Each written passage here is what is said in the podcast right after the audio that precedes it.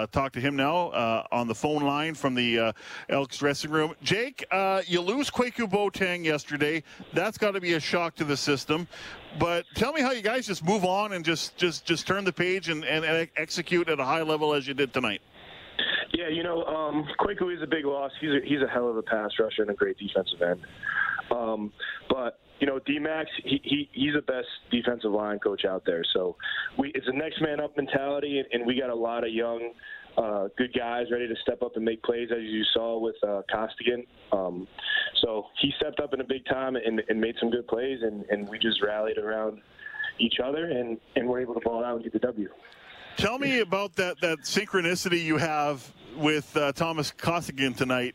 I mean, you two were working really well in tandem. I know the, all four of you do that in the linebackers, but mm-hmm. you two specifically really seem to uh, really help each other. That you you maybe not, you maybe didn't get the tackle or the stat, but but you or him were the big reason why either of you got the stat.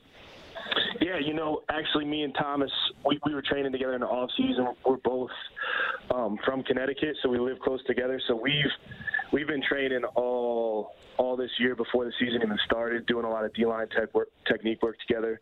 So me and him are are very on the same page with that stuff, and and when he's out there, I, I know I can trust him. I know what he's capable of, and and we click together really well you guys got to Mike Michael Reilly early. Michael Reilly's never out of a game, no matter what kind of punishment you give him. But it's important to, to get to him early. I think it was Mike Moore who had the big hit early in the game, and then you just kept on him all league. Uh, you were able to get pressure on him, uh, not always getting a sack, not always getting a hit, but man, you guys were in his face. It seemed for most of the night.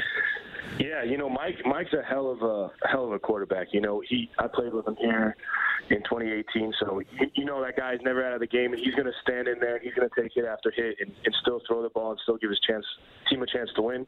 I think you saw that tonight. They were they were in the game the whole time. So, but yeah, our, our key our key with him is we know he's going to hold on the ball. He, we know he likes those deep shots, so we just got to make it tough on him, make it easier on our defensive backs, and and and just get after him, make his life hard, and, and get the sacks.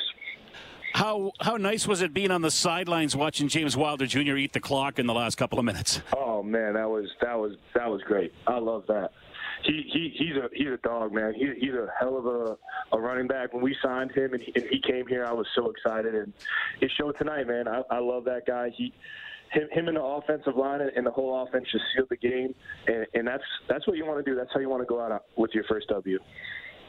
Do you feel a little pressure released now after getting that first win after what happened in the first two games?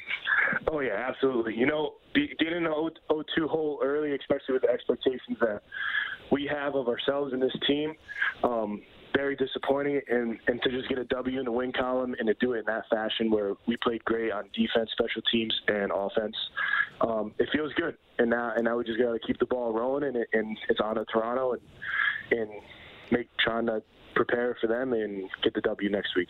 All right, Jake, I appreciate your time. Thanks. Congrats on tonight. Thank you, guys. Appreciate it.